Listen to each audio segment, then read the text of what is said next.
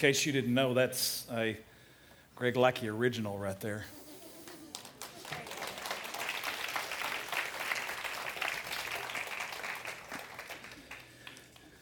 I, uh, I heard him debut that last Sunday evening during our Victory Chicks meeting. Greg and I were the only non chicks in attendance. And uh, I just stood back there and wept.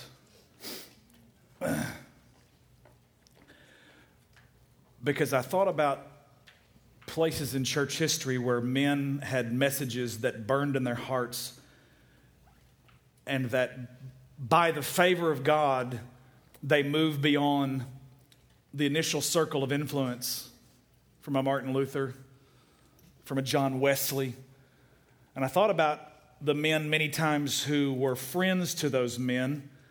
A brother, in one case that I'm thinking of, John preached thousands upon thousands upon thousands of messages, sometimes five a day, riding a quarter of a million miles on horseback while writing a whole set of journals and books and publishing messages and preaching five times a day. It's John Wesley. This is the founder of the Methodist movement. And some of you, that's the first time you've ever heard that, which blows my mind. I mean, I'm a, I'm a, I'm a church, I'm a student of church history. I won't say I'm a church historian, but I'm a student of church history. But the thing that amazes me is that in every one of those moves of God, there has been a fresh sound. There, there have been new songs that have been written. There have been new hymns. Ephesians 5 18 says, Speaking to yourselves in psalms and hymns and spiritual songs, singing and making melody in your hearts to the Lord.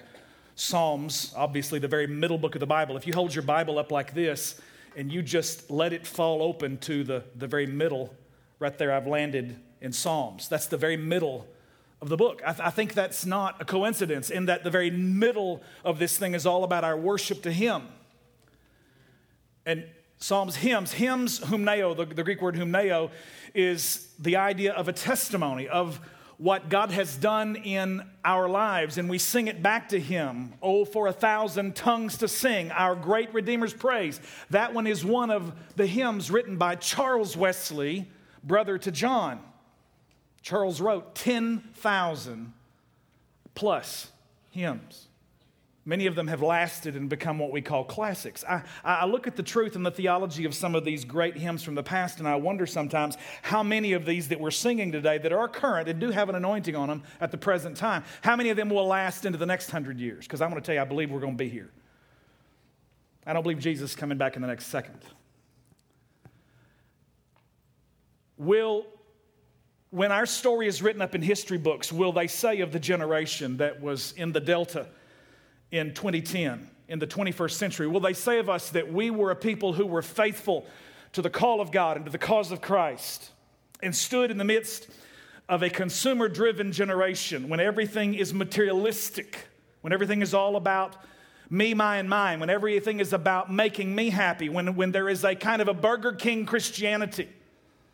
It's kind of a hold the pickles, hold the lettuce, special orders don't upset us. Let's just find a church that we can custom make to what we think our personal idea is about who God is. And what we've done is we've fashioned to Jesus and our image instead of letting Jesus fashion us into. Greg, you blow my mind, brother. I'm, I'm, the anointing of God is on your life and it's growing.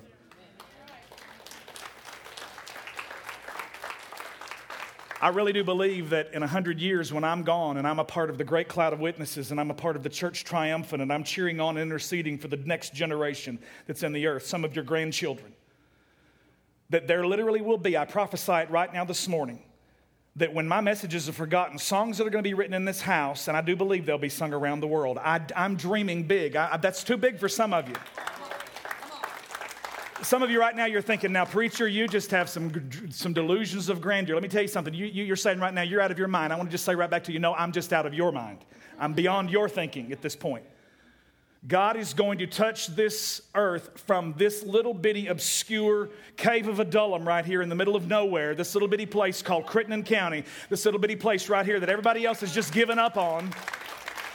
I believe that with all of my heart. As soon as I said that, about five messages ago, I got an email later in the week from a brother in Kaiserslautern, Germany, who is a part of the U.S. Armed Forces, and he says, I just want you to know that not only me, but some of my brothers, some of my comrades, some of my those in my company are over here, are hearing your podcasts that are coming out every week. We tune in Sunday afternoon, waiting to see this thing, hear this thing get uploaded that you and Alex and others are preaching at Victory Fellowship, at Victory Church of the Mid South in West Memphis, Arkansas. It's already touching other places around. The, did you hear what I just said? your ministry, this church. I'm excited to be a part and to see God bring people into this place who've captured the vision that the Lord has given and that we're owning this thing and making it ours. It's not my vision, it's the Lord's vision that God has for Victory Church and for Crittenden County. Can somebody say amen? Amen. amen. I'm excited. This is the last message today in this series called Prodigal God. I hope that you've read the book and gone to life groups. You've built some new relationships, had some amazing fellowship, seen some prayers answered, hopefully grasped the gospel in a way that you've never seen it before because that's the whole point is that no matter how much you think you have it, it's always bigger than. Keller says if you think you've got the gospel, that's one indication that you don't. And if you realize you don't, that's an indication that you really do have it. You've grasped it, that it's bigger than. It's always bigger than what your perception is. And this morning, we're finishing this up. I'm not going to take time to review. We've got seven messages that are already out there on podcast at www.victorywired.com. Jump on there and listen to those. I believe they'll bless your heart. The text today is found in Luke 15. It says, He heard music and dancing. He heard music and dancing there is a passage of scripture that I do want to refer to in the prophet Isaiah in the Old Covenant. Isaiah chapter 25, verses 6 through 9. I'm going to ask you, if you would, one more time, would you stand with me, please? And let's read out loud the word of the Lord. Isaiah chapter 25, verses 6 through 9. Let's read it together. On this mountain, the Lord of hosts will make for all peoples a feast of rich food a feast. Click, click, click. A feast of well aged wine, of rich food full of marrow, of aged wine well refined. And he will swallow up on this mountain the covering that is cast over all peoples, the veil that is spread over all nations. And he's about to tell us what that covering is, what that veil is. Here it is right now. He will swallow up death forever, and the Lord God will wipe away tears from all faces and the reproach of his people he will take away from all the earth, for the Lord has spoken. It will be said on that day Behold, this is our God. We have waited for him that he might save us. This is the Lord. We have waited for him. Let us be glad and rejoice in his salvation. Bow your heads with me, please, this morning. Gracious God, we thank you for the amazing gift of salvation. So many times we have reduced that to a home in heaven. That is secure. We thank you for that. Lord, we thank you today that as we open your word, that you show us that this salvation is an amazing, rich life, eternal life that we receive right now. That's not just eternal life, not a long time, but it's quality of life right now in the midst of the problems that we face, of the circumstances which we navigate. Holy Ghost, we honor you in this place. Thank you. Thank you for your touch, for your presence this morning. Thank you for healing bodies. Thank you for rescuing souls in this place, in this service. Let the word of the Lord penetrate hearts and bring eternal, lasting change. We'll be careful to give you the glory because we know that apart from you, we cannot do anything, but with you, we can do all things through Christ who strengthens us. Thank you for that. In the mighty name of Jesus, and all of God's people said, Amen. Amen. You may be seated. And this morning, I want to share with you briefly as we wrap this series up. I have one sentence that I'd like us to look at that I've characterized four points in. And I just want to tell you, those of you that are reading the book, you may have already finished the book. I'm just taking the four points that Tim Keller gave. I'm not using his illustrations, I'm expanding it on some things the Lord gave me. But I just don't think this can be any better. I prayed about it this week, and there are four things that are here. And this is the sentence that I want you to get it says, Salvation is a rich experience that includes tangible material blessings shared by individual believers living in community. That should be in your notes on your lap in front of you. It's on the screen with me right now. If you would read, here we go. Let's say it. Salvation is a rich experience that includes tangible material blessings shared by individual believers living in community.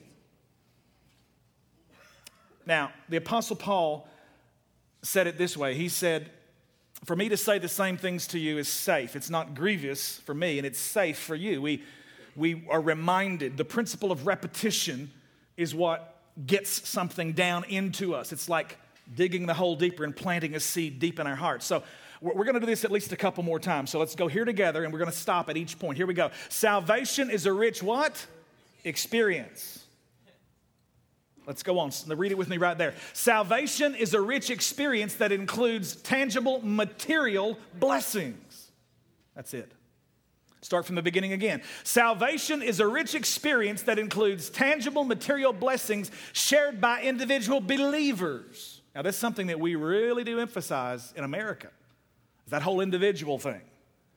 But God doesn't stop there. Here's our last time. Let's get it together. Salvation is a rich experience that includes tangible material blessings shared by individual believers living in community. Now, that's what I want us to grab hold of this morning.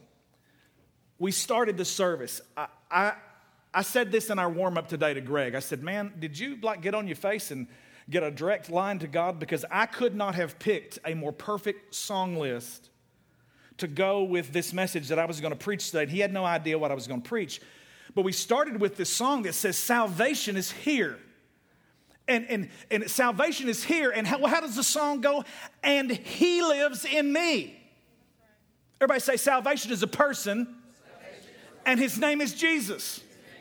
That's, that's how we started the morning. And, and then, then we moved from there and we sang, The earth is the Lord's Oh my, that is good news to those who are possessed by the, the, the, the, most recent prophetic speculation of pessimillennialism that's been written that basically says this whole thing belongs to the devil.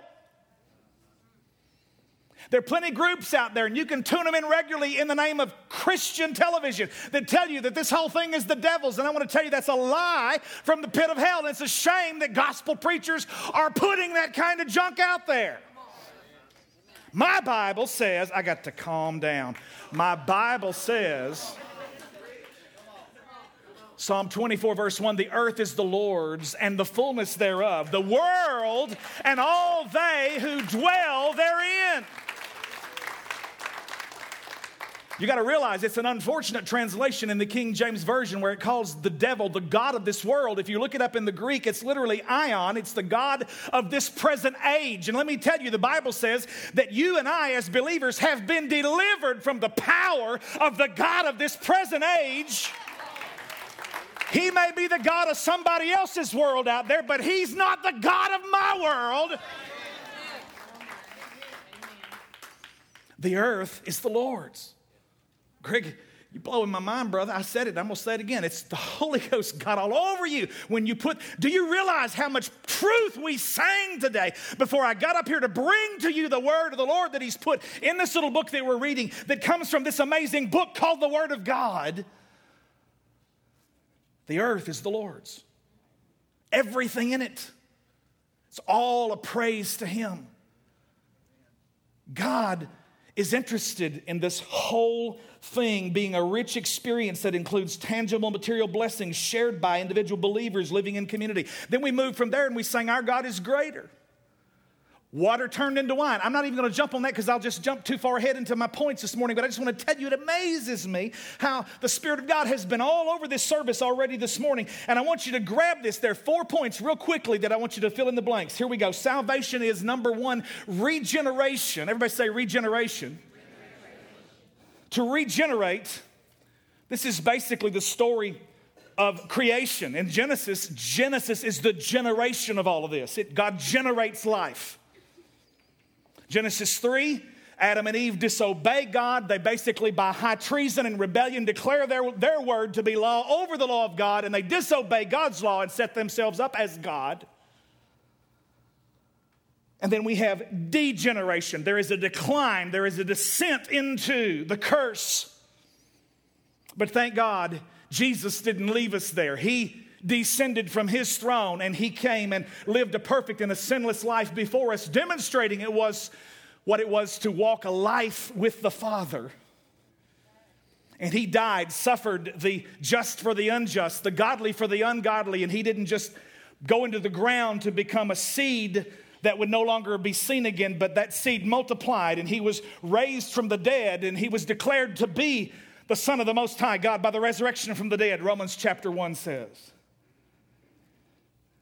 And he poured himself out and he made himself a many membered body, a many membered man, one new man in the earth. It's a regeneration. There was generation and degeneration, but then God pulls us up out of the pit and He regenerates. Salvation is the regeneration, it's also a renewal. God intends to renew matter because matter matters. There's one of, one of our churches in the area, wonderful church, Marion First Baptist Church. Clay Hallmark's a, a good brother, great friend of mine. And I just want to tell you, they, they, I love their, their, their slogan. It's in the, the yards of all of the people who attend uh, Marion First Baptist. It says, Your life what? Matters. And it does. Your life matters to God because it's not just about some glad morning when this life is o'er. God wants to have your life be filled with abundance right now. For this purpose was the Son of God manifest to destroy the works of the evil one. First John chapter 3 verse 8. John chapter 10 verse 10. The thief comes but to steal, kill and destroy, but I have come that you might have what? Life and have it what? NIV says to the fullest. Have it more abundantly. That's not for a future day, that's for right now. Everybody say right now. So there is a regeneration, there's a renewal, there is a rescue. God individually rescues us from the flames of hell, from the wrath of God, from a life of slavery, from a life of sin, from sin and sickness and disease and degradation and destruction and everything that is under the curse, being made a curse for us.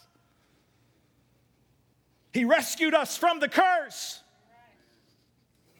Many, many folks don't ever sing the third verse of Joy to the World, not, not, even realizing that when it was written, it wasn't even written for Christmas. It was a great post-millennial hymn to declare that ever since the birth of the Christ, that we have been enjoying the fruit of the kingdom of God for 2,000 years now. The third verse says, No more let sin nor sorrows grow, nor thorns infest the ground. He comes to make his blessings known as far as the curse is found.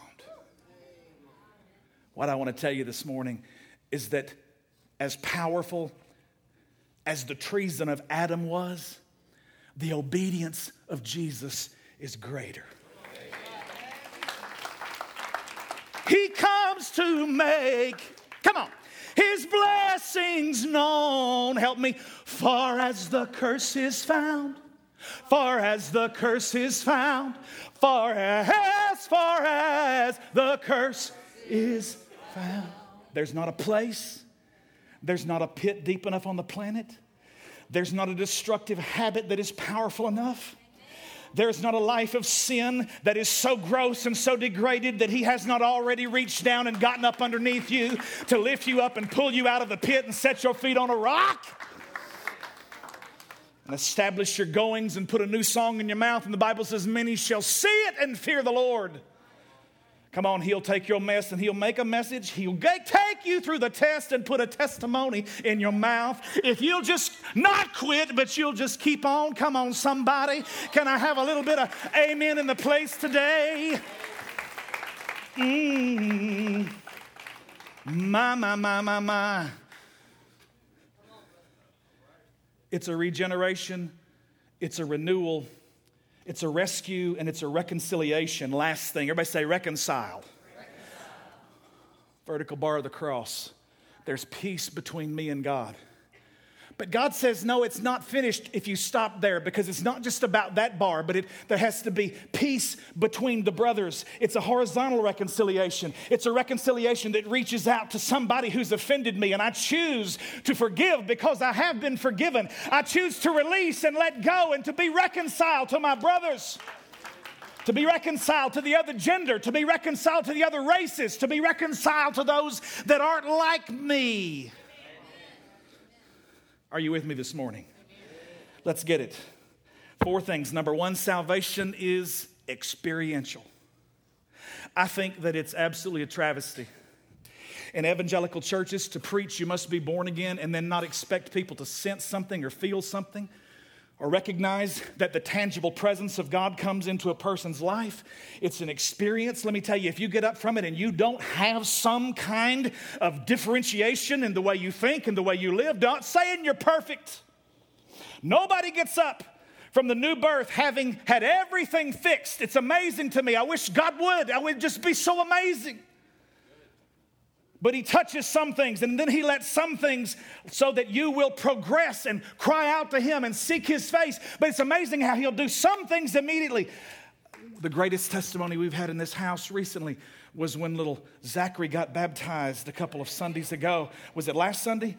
And when he said, the testimony by Pastor Haley said, You know what? His mama says he's been a different boy around the house since he trusted Jesus. He used to be so angry.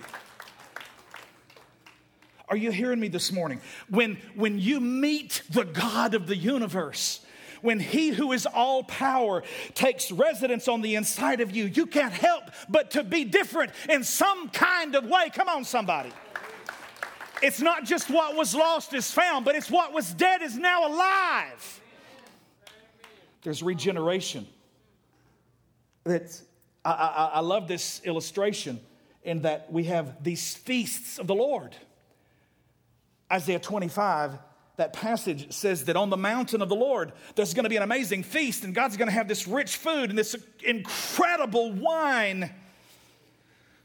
And, and, and, on this place, God is going to destroy the covering of all peoples and the veil that's been over all flesh. And He says He will swallow up death. That's something that we're still looking forward to. I'm still aging this morning. I've referred to that a couple times during this series.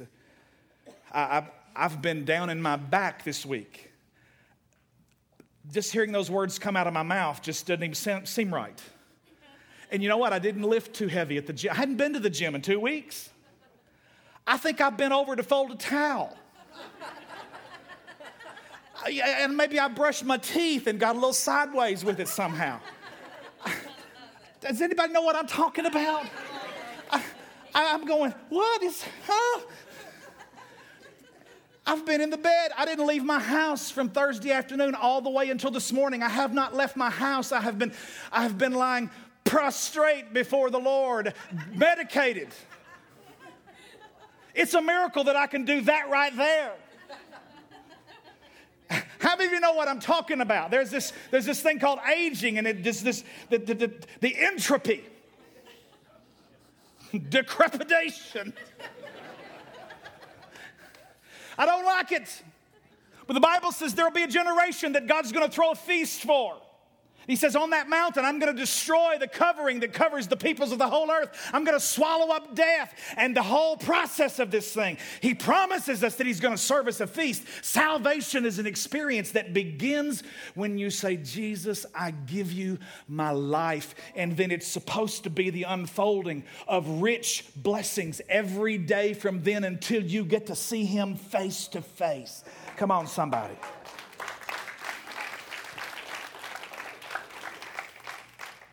The feasts of the Lord in the Old Testament, the Bible says in Deuteronomy chapter 16, verses 16 and 17, listen, three times a year all your males shall appear before the Lord your God at the place that he will choose. At the feast of the unleavened bread, everybody say Passover. At the feast of weeks, that's seven full weeks and one day after Passover.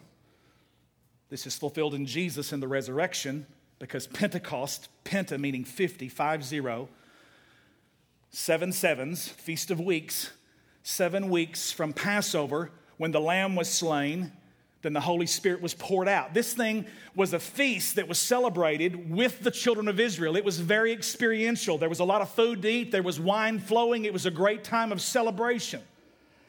There's a party going on right here. Look at your neighbor and say, Celebrate good times. Come on. Na na na na na na na na. I wanted to work that up for worship this morning. A couple of you are too religious, you can't appreciate that. Passover, Pentecost, and then it says the Feast of Booths or Tabernacles is another name for it.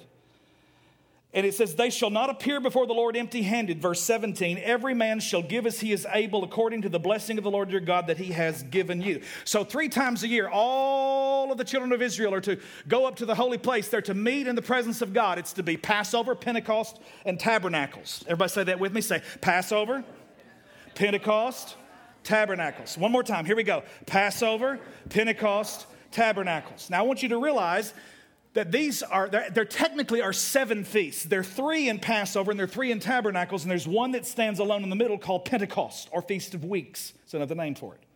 Okay? You got three over here in Passover, one in Pentecost, and three in Tabernacles. So three plus one is four, plus three is seven. The seven feasts of the Lord are types or pictures of the fulfillment that only comes in the ministry of Jesus Christ because He is the feast. We feast upon him. We eat his body and drink his blood when we partake of the Passover lamb, the lamb that was slain for the sins of the world before the foundation of the world. Passover was celebrated in Egypt. God comes to you in the midst of the, the, the, bondage of your life, whether it's a destructive habit or a pattern, regardless, it's sin. Pharaoh's a type of Satan. Jesus comes and the blood is applied to the doorpost of your heart when you trust in him and you eat mo lamb. Come on, everybody say, eat mo lamb. Lamb. Now, what you've got to realize is that these three festival seasons were very experiential for the people of Israel, but they were merely prophetic types or pointing to what was going to be fulfilled in Jesus Christ. At the same time that they were historically uh, played out for, for Israel to eat and, and party and celebrate and have a great time. They were prophetic pictures that would be fulfilled historically in the life of Yeshua HaMashiach, Jesus Christ the Messiah. And as they were filled, fulfilled in Him historically, I just want to say that if you're going to be a part of the family of God, they have to be fulfilled experientially in your life. You have to know Christ as the Passover lamb. You have to meet Him as the baptizer in the Holy Spirit at Pentecost. And you need to know Him as the Lord of tabernacles. He's not just your Savior, He's not just your priest, but He is the King. He's the Lord. He's the boss of everything in my life and in yours. There's so much to the word that just doesn't even get taught. Because we, we keep the body of Christ in diapers and we keep feeding them pablum. Now, let me just say something to you.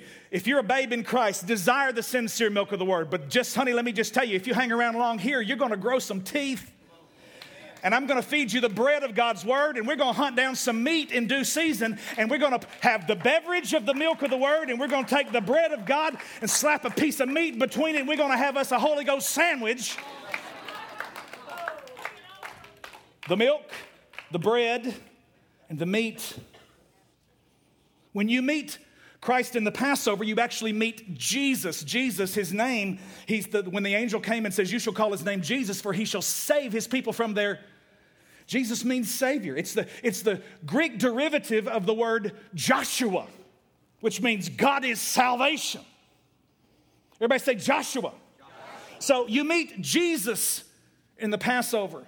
You meet the Christ, the Christos, the anointed one, the Mashiach, the Messiah. The anointed one is poured out where it's not this time literal laws written on stone, but it becomes the spirit of the law of life in Christ Jesus that's written on the tablets of your heart in Pentecost as it's fulfilled in you experientially. Some of you are looking at me like a cow at a new gate this morning because you have never in your life heard anything about what I'm saying. Everybody say three feasts. Jesus, what did Paul say in 2 Corinthians chapter 4, verse 5? We do not preach ourselves, but Jesus Christ as Lord. He's Jesus the Savior in the Passover. He's Christ the baptizer in Pentecost. He's Lord who is the king and the boss in tabernacles. Three men were anointed in the Old Testament prophet, priest, and king. There were three divisions to the tabernacle of Moses the outer court, the holy place, the most holy place. The furniture even lines up with it. The very first thing that you come in contact with is the brazen altar of sacrifice. You have to meet Jesus Christ as the lamb slain in the Passover on the altar. Are you following me? They were delivered out of Egypt through the wilderness and into the land. Those are the tenses of religion. I'm sorry, help me, Jesus. The, the tenses of redemption. That's what I meant to say. Everybody say it with me out of Egypt, through the wilderness, and into the land. Now, I'm going to spend the most time on these feasts and then we're going to hit the others very quickly. Everybody say, I got to experience Jesus in all the feasts. The feast of the Father is nothing but pouring out everything that Jesus is into your life and mine. Salvation is here and he lives in me. Say that with me. Salvation is here and he lives in me. There's 30, 60, and 100 fold. First John says they're little children, young men, and fathers.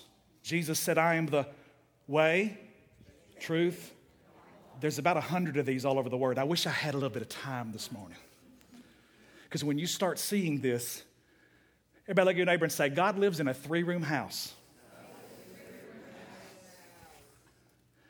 Passover, Pentecost, Tabernacles. Jesus Christ, Lord, Savior, Baptizer, Lord, Prophet, Priest, King, out of Egypt through the wilderness. And Passover was celebrated in Egypt.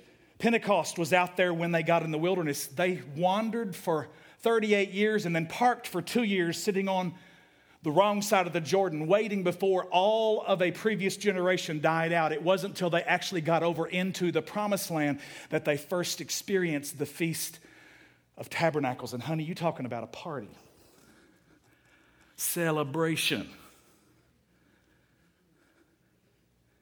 We must know him in all of these feasts. It is an experience. Salvation is a rich experience. What we say? That includes tangible material blessings shared by individual believers living in community. Number two, rest of this is real quick. Stay with me. Number two, salvation is material. Everybody say material. This is the concept of renewal. Your life matters. God is interested in not just saving your soul and taking you to heaven. God wants the covenant, he wants you to understand the principles of the covenant cover everything that relate to you spirit, soul, and body. That's another three right there. That's what was saved in the outer court in Passover was the Spirit. Holy Spirit now, the baptizer, is touching me, changing my soul, altering my thinking, renewing my mind. Now I will eventually be saved in my body where death will be put underfoot when I see him face to face. Spirit, soul, and body. Past, present, future.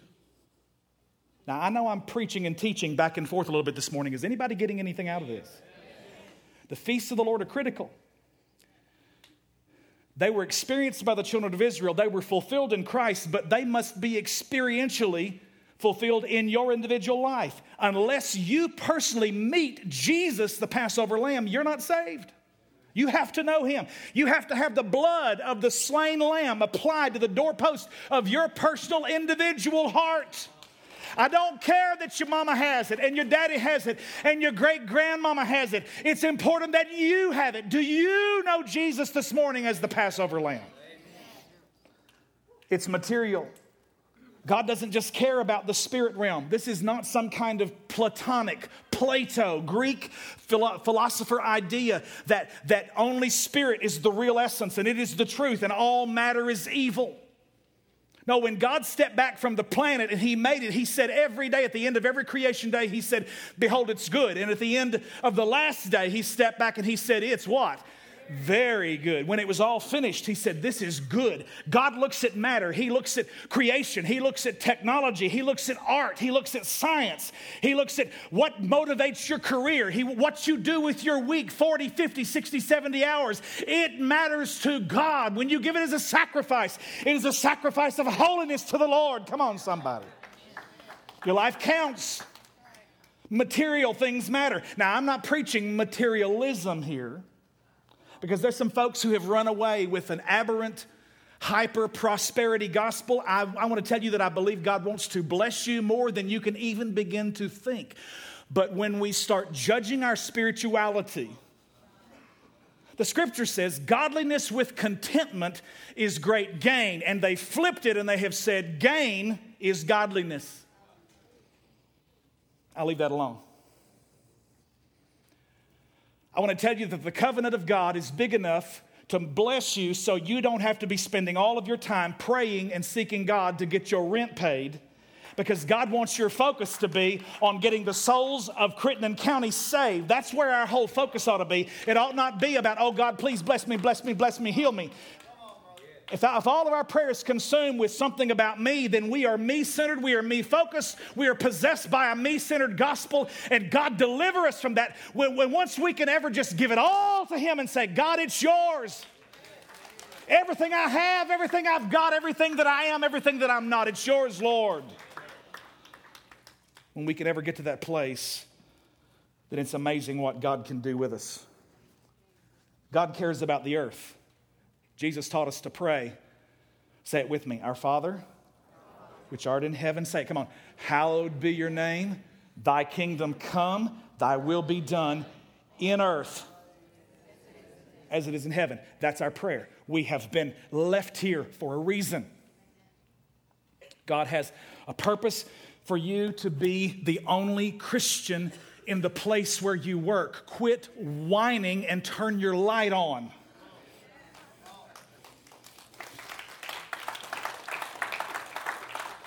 Hear me. Habakkuk 2:14 the Bible says the knowledge of the glory of the Lord is going to cover the earth as the water covers the sea. That is a promise of God. The knowledge of the glory of the Lord is going to cover the earth as the waters cover the sea. That's a whole lot of coverage, baby.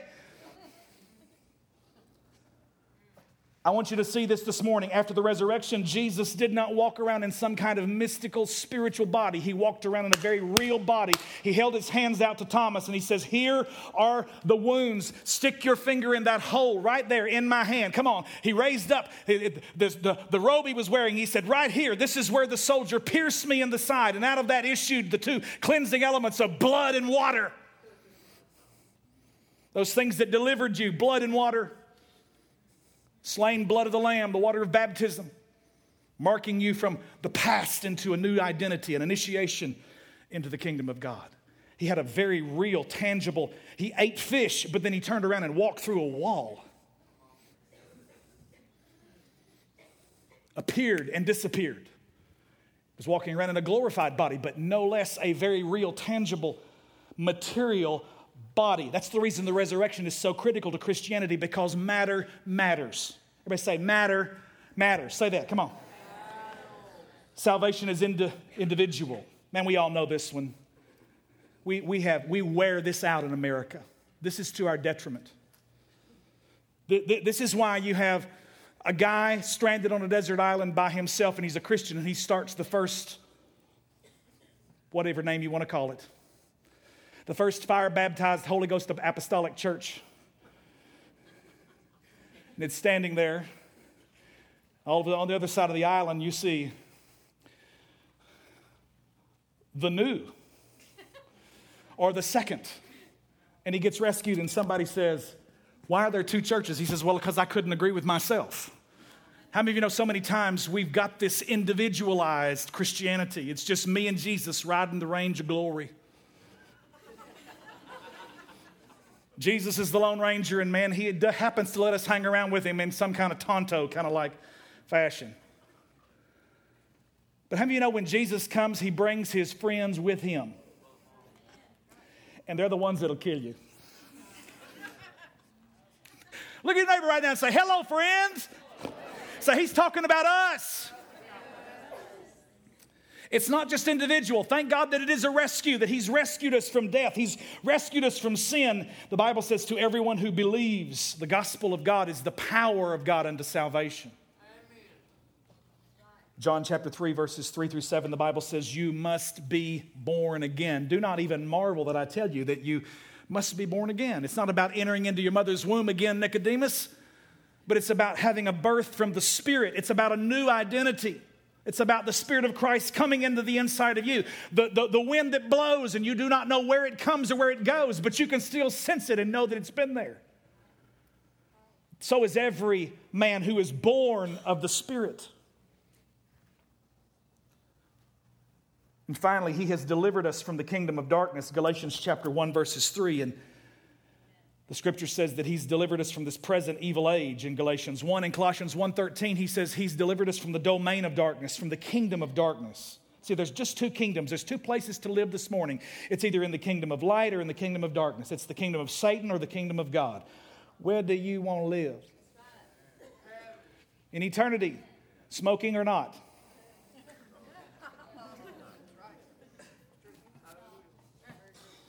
Finally, this morning, and I'm finished, salvation is communal. It is about being reconciled to each other. I'm thankful that I have a wife who loves me so very much. I'm thankful that I have a, a baby girl, not a baby anymore. Thankful that I have a son, that I have a boy and a girl. I have a, I have a son and a daughter who love me in spite of all of my stuff that God hasn't fixed yet. And believe me, they know it better than anybody else. I'm thankful that I have a church family that, that loves me, that prays for me, that's standing with me, that even when I blow it, they go, Man, I love you, I'm with you, I got your back. I'm thankful that there is some sense of this thing uh, called community here. So, so that, that you know, I, I, was, I was sitting last Christmas in, a party in Jonesboro with some friends, and, and they were basically talking about a pastoral situation where a man had fallen into sin. And I just sat there and I'm sitting at the table, and they're all just talking. And it, was, it really wasn't a bad gossip session or anything like that, but they were just talking about, yeah, can you believe it? I just basically stopped and I said, guys, I, I can't sit here and hear this and not respond because I am a pastor. And I want to tell you something, it breaks my heart. It breaks my heart for other brothers in the city when they have fallen into sin. And when they have been a priest of the Lord and been an instrument to put marriages back together, been an instrument of God to, to hold in confidence things that people have confessed and they have prayed in faith. And basically, as a priest of the Lord, standing as a representative of Christ alone, who is the one mediator between God and man, but as an earthly, earthly representative of Jesus himself, basically absolved the sins and remitted the sins. And by faith, yes, you're restored to fellowship in the family. And by the blood of Jesus and by the presence of the cleansing Spirit of God, he is a minister of restoration. And then when he slips, they're ready to tar and feather him and run him out of town on a rail. And there's no discussion whatsoever of the possibility of ministering to his family and standing alongside with him and bringing restoration, even if it means being out of the pulpit for six months or a year and loving him and surrounding him as a community. No, we just basically call a confidence vote and kick him out and go, hey, be blessed.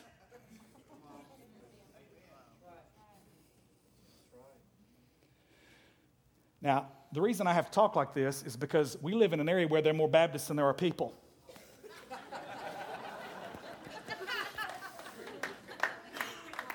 and that's how they do it. And I want to tell you, it's not right.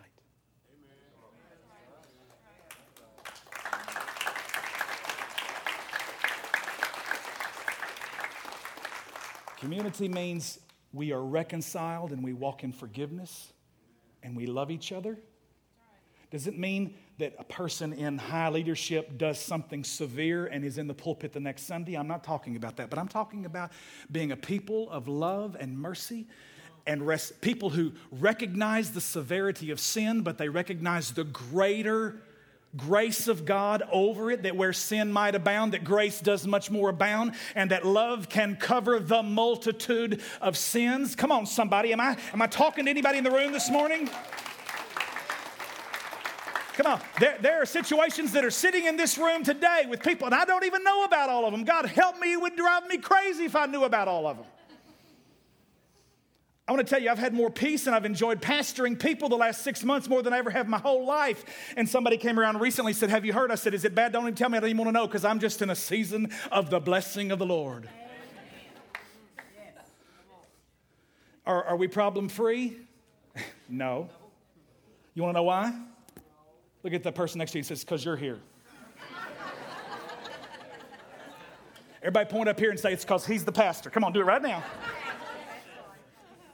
It's not a perfect church. If that's what you're looking for today, when you join it, it will cease to be. We're just people. Just people, broken, depraved, apart from God can do nothing, desperately need Jesus to come into our hearts. We need the Passover blood of the Lamb. We need the Spirit baptism of Pentecost. We need to experience the full, the wonderful. Isn't it amazing? Have you ever thought about that the first miracle that Jesus did in John chapter 2? He didn't open any blind eyes, He didn't raise anybody from the dead, He didn't open deaf ears, He didn't heal any lame so that they could walk. He showed up at a party and He turned 150 gallons of water into wine.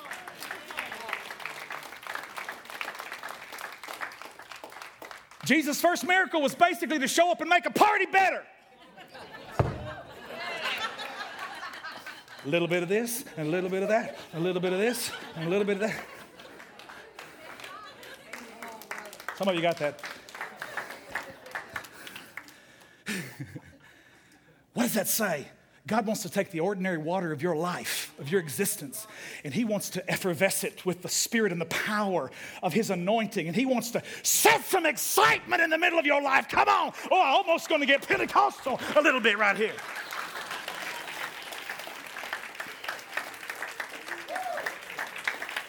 The very first miracle of Jesus is not to grab one individual, but to show up at a party, a whole community of folks. Guarantee you there were some folks that were ticked off. There probably some women in the place that were mad because she went down to the bazaar and bought the same outfit she did for less money. Can you believe she stole my recipe and brought it to this wedding feast? I can't believe that. I guarantee you. And my God, we all know how tremendously tense filled it is when you have a wedding and you've got the in laws and the outlaws that are poised against each other. Jesus basically says salvation is an experience. Do you have it? It's material. He will renew it. He wants to renew the whole face of the earth. He wants to break completely the curse of sin and sickness and death. Salvation is individual. God wants to rescue you. When I say you this morning, it is singular. He will rescue you, and He will take one from a family and two from a city, and He'll send them to Zion. He'll put you in a workplace where it's dark and He fills you with His light. He'll send you to a party where the wine runs out. and He'll take your water and He'll turn it into wine. He'll give you the joy of the Lord, which is your strength. Salvation is communal. I've got to experience this with you. It's not enough to know Jesus by myself because Don Bell knows something about Jesus that I don't. And Jesus has done something powerful in his life. And oh my goodness, Julio, man, I love him, my brother. Oh, I love this man. I need that. Mm, I need a little bit. Roll me some tamales, my brother, in the name of Jesus. I need a little bit of that Latin Jesus. I need to go south of the border and experience uh, a Feliz Navidad. Hallelujah.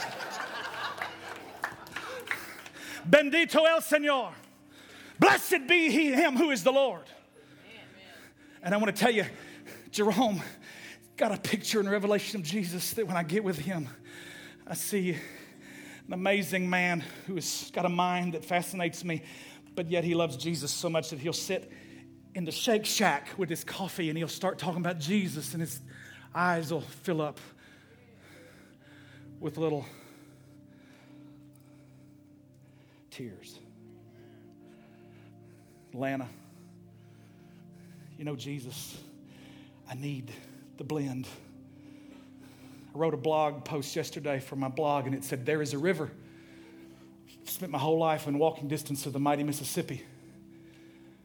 Psalm 46, verse 4 says, There is a river whose streams make glad the city of God, the dwelling place, the habitation of the Most High.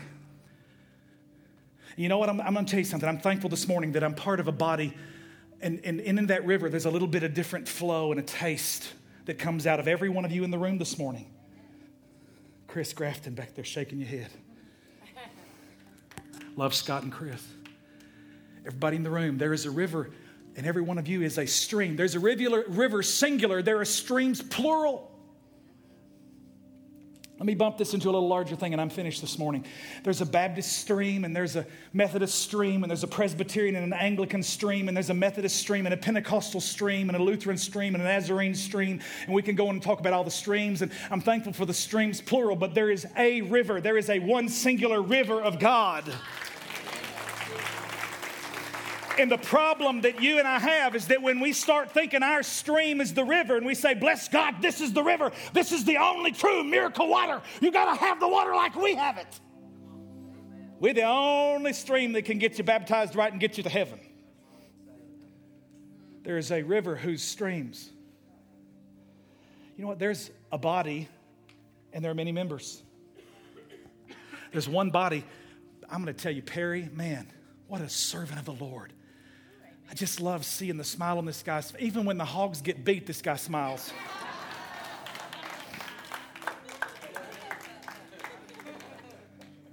Jesus said, I am divine, you are the branches. One vine, many branches. One body, many members. One river, many streams. We are in this as a community. I need to experience the blend I need to taste Jesus out of your life. You need what I have. I need what you have. We need each other. Salvation. Come on, give him praise. Salvation is a rich experience, including tangible material blessings shared by individuals living in community. Look at your neighbor say, I got to have me some of that.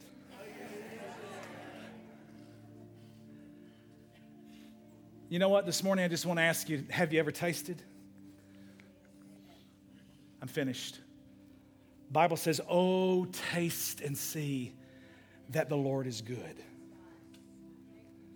If you've never had any lamb before, it's, it's an unusual taste experience.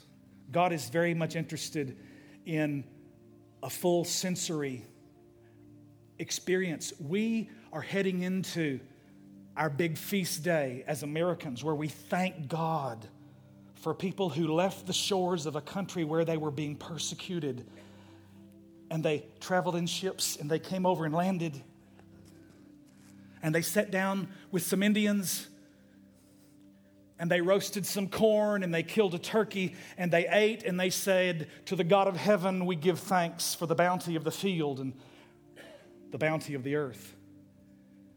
I don't know about you, but I'm going to pig slap out.